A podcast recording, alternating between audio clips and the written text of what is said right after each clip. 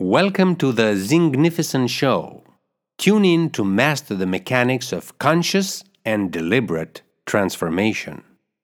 Our internal map of reality, which is our perception of reality, is the subject of this Thingzing episode. It's not what you look at that matters, it's what you see.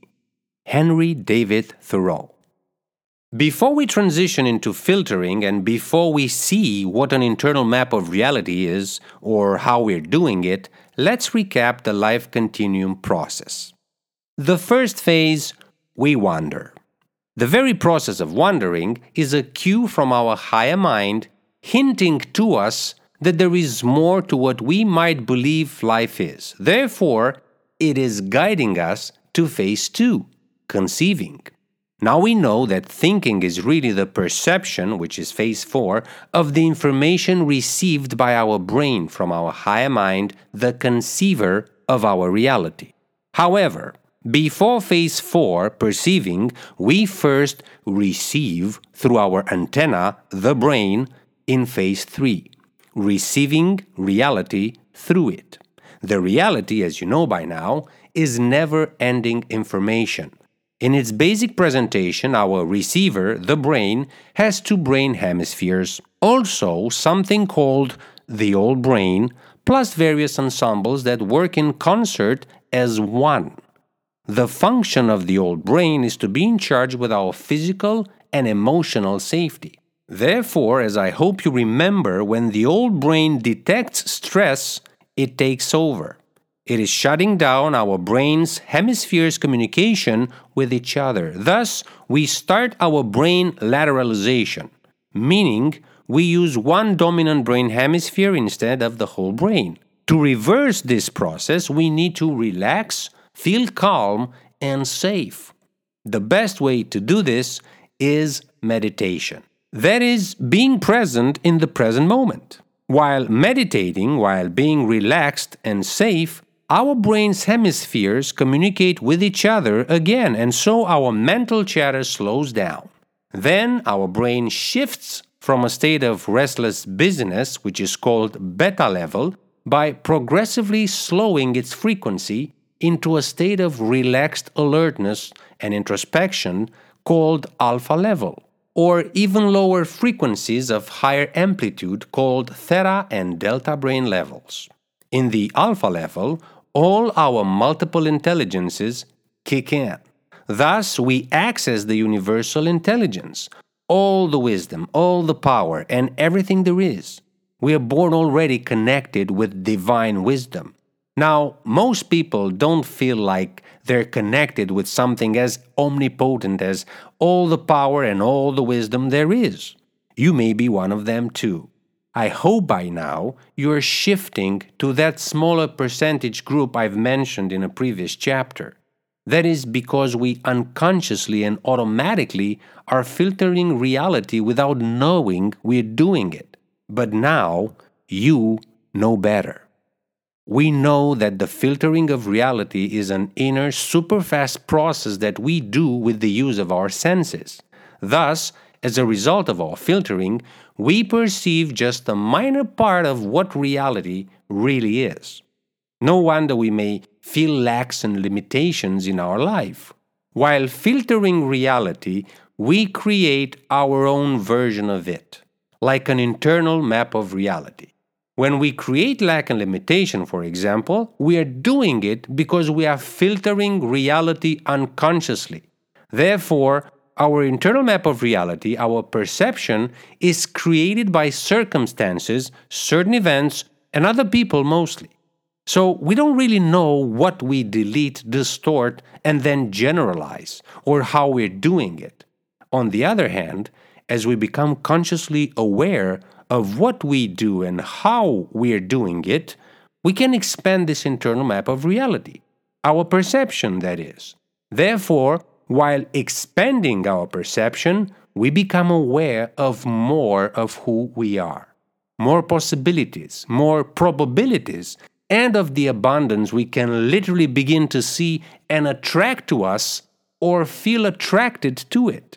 Let's see how we are making our internal map of reality.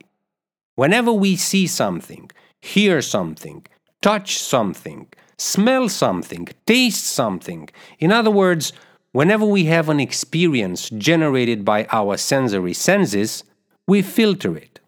Whatever the sensory information we receive, the instant it comes in, we are filtering it.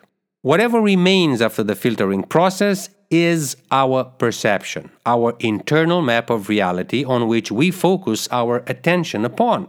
Attention means a drive of energy. Both internal representations or focusing mean one thing thinking. So then we only think about whatever is left out of the actual reality. I mean, the information we took in, which, as you know by now, is filtered. Whatever is left after this process acts as an internal map of reality. It also determines the actions you take or don't take. Therefore, by the actions you'll take or fail to take, you are creating your internal map of reality. Focusing on it, which you do automatically, you get all the results in your life. The filtering has three functions delete, distort, and generalize.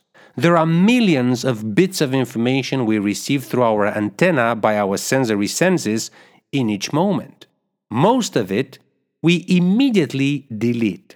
Therefore, we notice only just a few details out of everything that is picked up by our sensory senses.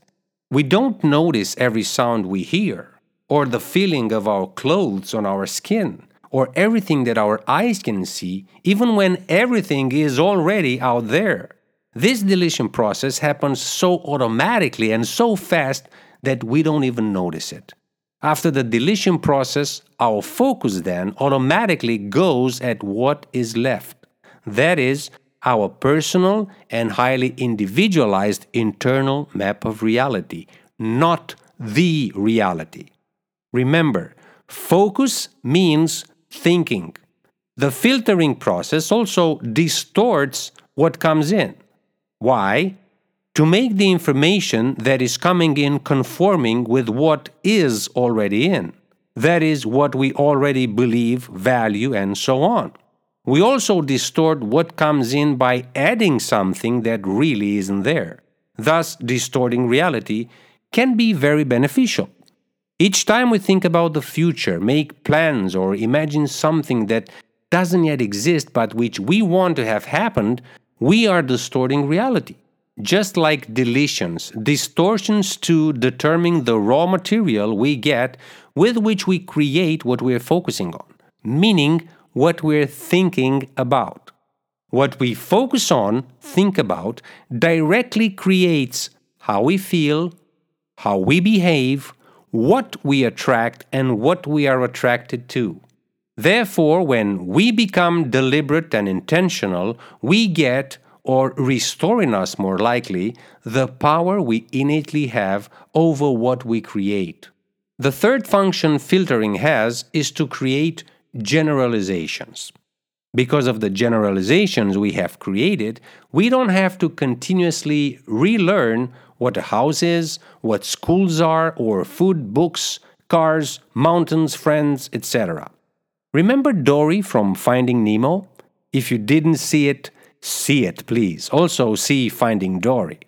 The negative part of filtering happens when we put something we didn't like, no matter what the circumstances, under the same category with other situations from a similar general category. When you hear, you always do this, you never do that, no one cares, everyone is such and such, you'll never do anything, etc., you are hearing generalizations. Remember, the information, the reality, comes in through our senses. After it comes, we are filtering it, deleting, distorting, and generalizing it. With what's left after the filtering process is done, we make what is called internal representations or thoughts on which we focus upon, meaning everything we are thinking about. Therefore, our thinking is really how we perceive our reality. It is given and also limited by everything we filter out from reality. That is everything which is not confirming with what we already believe about anything. This process is both challenging when we remain unaware of it and a blessing as we become aware of it. Here is the point I'm making.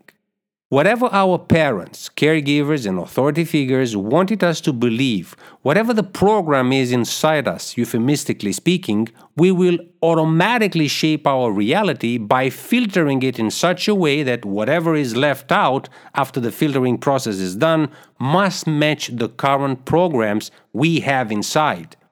Fascinating, isn't it? Becoming consciously aware of what you do and of how you do what you do changes your perception. That means you do have the power to override the program, to own it, which is what you're doing right now using this book. One of the greatest benefits of learning about these processes is that once you realize what you are unconsciously doing, you naturally expand your options by realizing that you are the cause and the effect of you. Right now, you may be a smaller version of you. You may be like I was, somebody with a personality shaped by others, in full accordance with their social conditioning. Let me give you the excellent news. Our world is awakening at a planetary scale. It is transforming. You are transforming it because you are transforming too.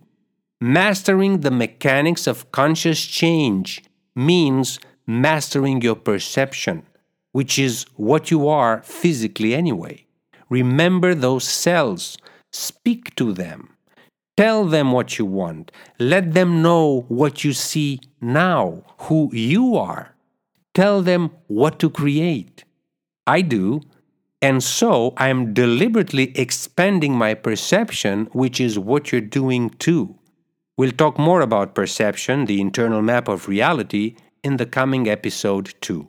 We'll start part 5 filtering. Until then, be well. You can find all the episodes of the Think Zing series hosted at zingnificent.com.